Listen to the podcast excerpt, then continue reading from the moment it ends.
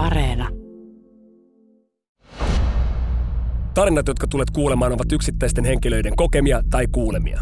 Emme voi kieltää tai liioin todentaa tarinoissa esiintyviä asianyhteyksiä, henkilöitä tai yksityiskohtia. Tarinoissa esiintyvien henkilöiden nimet ovat muutettu yksityisyyden ja kansallisen turvallisuuden suojelemiseksi. Kuuntelemalla hyväksyt ehdot. Tervetuloa mukaan. Minä olen tarinankertojanne ja Yle Kioskin toimittaja Lloyd Libiso ja nämä ovat Intti Storeja.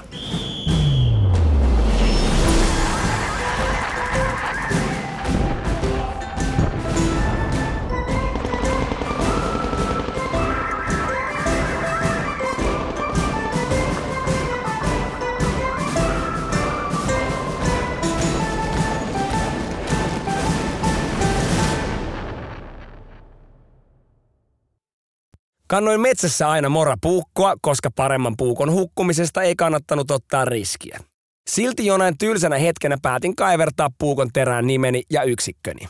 Oppilas Nönnönnö, AUK kautta SAT TR.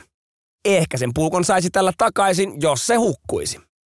No, puukko sitten hukkui eräänä päivänä. Olimme hakemassa halkoja lanssilta ja niitä lastatessa se varmaan tipahti. Vasta kasarmilla huomasin olevani puukkoa köyhempi. No, sotkusta saa uuden puukon halvalla. Tuppi roskiin ja uutta puukkoa hakemaan. Kaksi viikkoa myöhemmin tulee kutsu linjajohtajan toimistoon.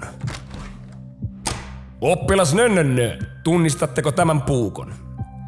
Siinähän se kadonnut puukkoni oli, nyt pikkuisen ruosteessa, mutta nimeni näkyi selvästi.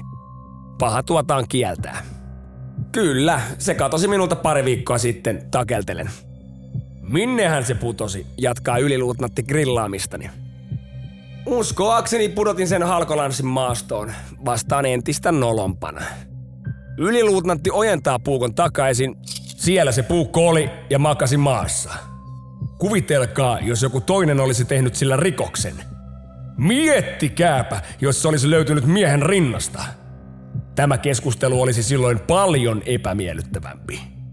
Kannattaako tosiaan kirjoittaa puukon terään oma nimi? Se puukko on minulla edelleen. Väsäsin sille uuden tupin maalarin teipistä, mutta koskaan en ole sen jälkeen lähtenyt maastoon semmoisen puukon kanssa, jossa on oma nimeni. Linjanjohtajan kysymys oli sen verran hyvä.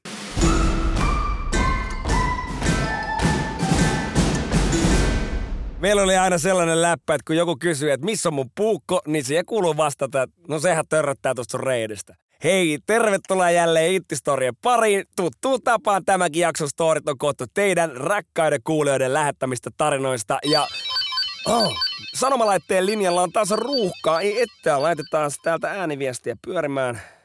Jumalauta näitä paskoja. Tuosta sen pitäisi lähteä. No, no niin.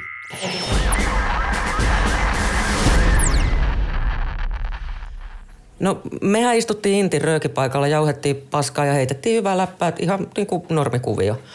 Mutta sitten meidän joukkueen varajohtajana toiminut Vänrikki tulee juosten röökikoppia kohti. Ja nyt tarvitaan äkkiä kaksi vapaaehtoista purkamaan kuorma-autoa. Se kyydissä oli taistelumuoni ja mitä kaikkea vääpeli nyt olikaan tilannut. No me nepataan kaikki röökit, mutta mun kaksi palvelustoveri oli nopeampi kuin mä, joten mä sain sitten jäädä ulos. No eipä siinä, sytytän uuden röökin ja yhtäkkiä vastakkaisella puolella istunut kersantti hyppää pystyyn ja alkaa huutaa. Mä tajun, että mun aiemmin sneppaama tupakka on lentänyt sen housuille. No eka se kersantti huutaa ihan raivon partaalla ja samaan aikaan taputtelee liekkiä sammuksiin housujensa etumuksesta. Sain sitten elämäni puhuttelun ja sitä mä en unohda koskaan. Uhuhu. Tuossa on kirjaimellisesti ollut kuumat paikat. Eikä vaan skapparilla, vaan aika tuhma vahinko, mutta vahinko toki silti. Ja hei seuraavaksi meno sen kun kuumenee, nimittäin storissa kuullaan Kamiina Rambon tapaturma.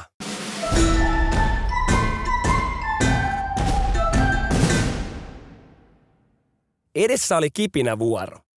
Minulle painotettiin, että kuskien tulee nukkua ja johtajien myös, eikä heitä saa herättää tai häiritä. Totesin, että tämä selvä ja aloitin hommani.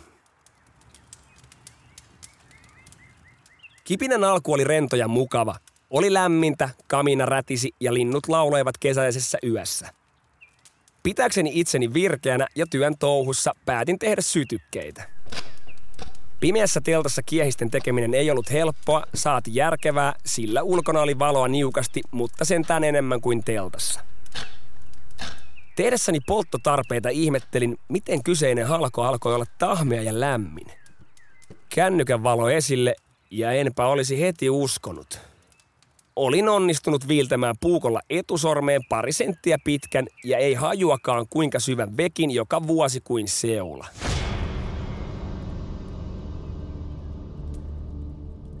Okei, ei paniikkia, ei se nyt niin paha ollut, kun en kipuakaan tuntenut. Tai okei, oli se paha. Pitelin sormeani samalla, kun tiputtelin verta alikersantin telttapatjalle ja mietin mitä tehdä. Herättäminenkään ei ollut vaihtoehto, minullehan nimenomaan sanottiin, ettei sitä saa tehdä. Olin niin alkupelokas, etten ajatellut itse, vaan noudatin luutantin aiemmin antamaa käskyä. Sidetarpeita ei ollut. Paitaakaan ei voinut käyttää, koska valtio omisti sen ja joutuisin tietysti itse korvaamaan kaiken. En taaskaan ajatellut itse. Sormeni vuosi edelleen ja ennen pitkää paitani oli kuitenkin pilalla. Samoin alikersantin patja. Lopulta kaminan hehkussa sain hullun ajatuksen suorastaan typerän. Elokuvissahan tämä toimii. Purin hammasta ja iskin sormeni kamiinaan.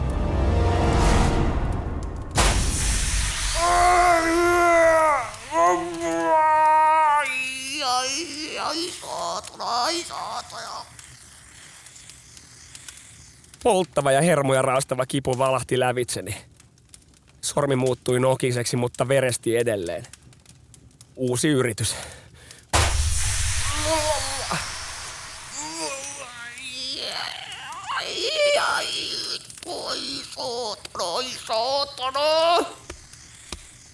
Purin kielen ja taoin nyrkillä reiteen. Kävihän minulla sentään yksi ajatus päässä. Mitä helvettiä teen? Mutta hei, yllätyksekseni rampoiluni tuotti tulosta. Sormi ei vuotanut, mutta näytti etovalta ja teltan oli täyttänyt palaneen veren ja lihan haju. Kaikki kuskit ja johtajat nukkuivat edelleen, joten tehtävä suoritettu. Eiköhän ne sitten aikanaan varuskuntasairaalassa keksi sormelleni jotain.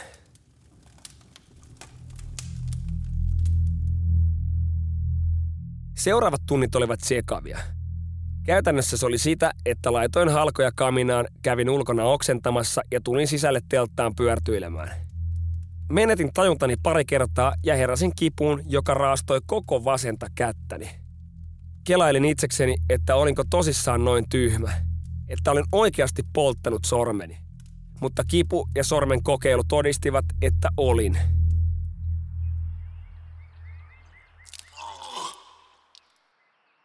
Koittihan se aamukin joskus ja oksenneltuani taas ulkona ja tullessani telttaan huomasin, että kokeilas oli jo noussut ylös.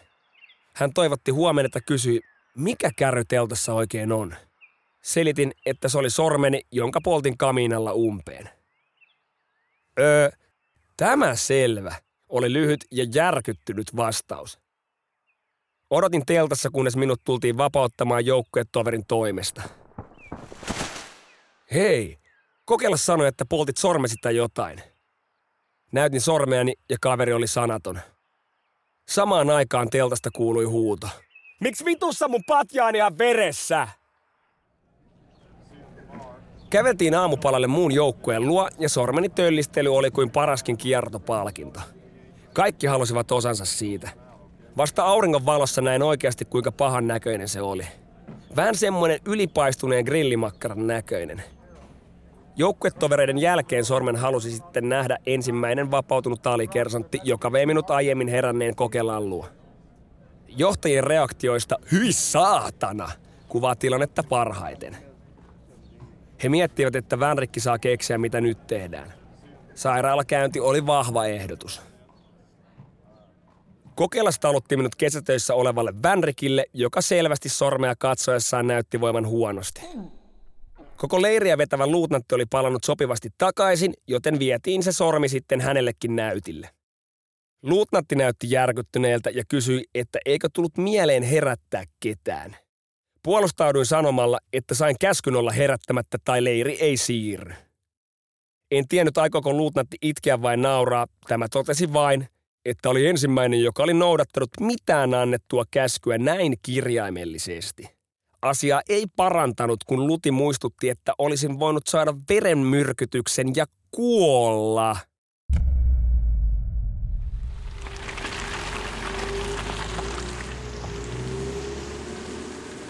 Autokyydillä mentiin lähimmän lääkintämiehen luo, joka totesi, ettei osaa tehdä asialle mitään. Ajettiin sitten suorinta reittiä varuskuntasairaalaan, jossa hyvin vihainen lääkäri totesi, ettei sormea voinut edes tikata, koska se oli palannut umpeen niin huonosti. Lääkärin kysymys, mitä helvettiä oikein ajattelit, oli aiheellinen ja kaikki vastaukseni saivat tämän vain suuttumaan lisää. Sain parin kuukauden ajan rasvata sormeani, laittaa siihen jotain pulveria ja käskyn pitää sormi eristettynä kaikesta muusta. Sormi oli puhdistettunakin aika kamalan näköinen ja jatkuvasti siteissä, koska tikata ei voinut. Onneksi en saanut verenmyrkytystä ja huono olo sekä oksentelu loppui jo leirissä. Sormi oli monta vuotta herkkä kylmälle sekä kuumalle, mutta nyt jo täysin parantunut, mitä nyt komean näköinen arpi muistuttaa tästä tapauksesta. Välillä joku kysyy, että mistä tuo arpi oikein on, ja totean, että ai ai, se on pitkä juttu. Mutta jos joku lempinimi Kaminan tunteva on läsnä, painostaa hän aina kertomaan, minkälainen tarina sormella on takanaan.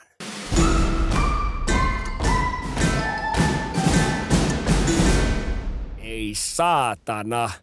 Vinkki vitonen, että älkää tehkö jumalauta, kun ne henkeä pelastavat toimenpiteet, eikä yhtään mitään näitä, oh, näin se toimii elokuvissa. Tulee pipi. Hei, kiitos kaikille tähän jaksoon päätyneiden tarinoiden lähettäjille. Teille tulee taistelulähetin matkassa uuni tuoreet Intistorit tuotepalkinnot ja hei, kiitos sinulle seurastasi. Nämä olivat Intistoreja. Jos meidän ensimmäinen kausi on mennyt niin sanotusti ohi taulun, no hätä, se löytyy Yle Areenasta ja kuten alussa kerrottiin, tarinat tulee teiltä rakkaat taistelutoverit. Eli kun sulla on mehevä story, tornari tai intti-legenda, niin lähetä se mulle IG-direktillä Intti-story podcast WhatsAppissa numero löytyy jakson kuvauksesta tai sähköpostilla intistorit.yle.fi. Mä sata varmasti luen kaikki ja kerään sieltä herkullisimmat osaksi tätä meidän yhteistä ohjelmaa. Muista ottaa haltuun Intistorien somet. Palataan taas seuraavassa jaksossa Intistorien pariin. Siihen asti ollaan kuulolla. Taakse poistuu!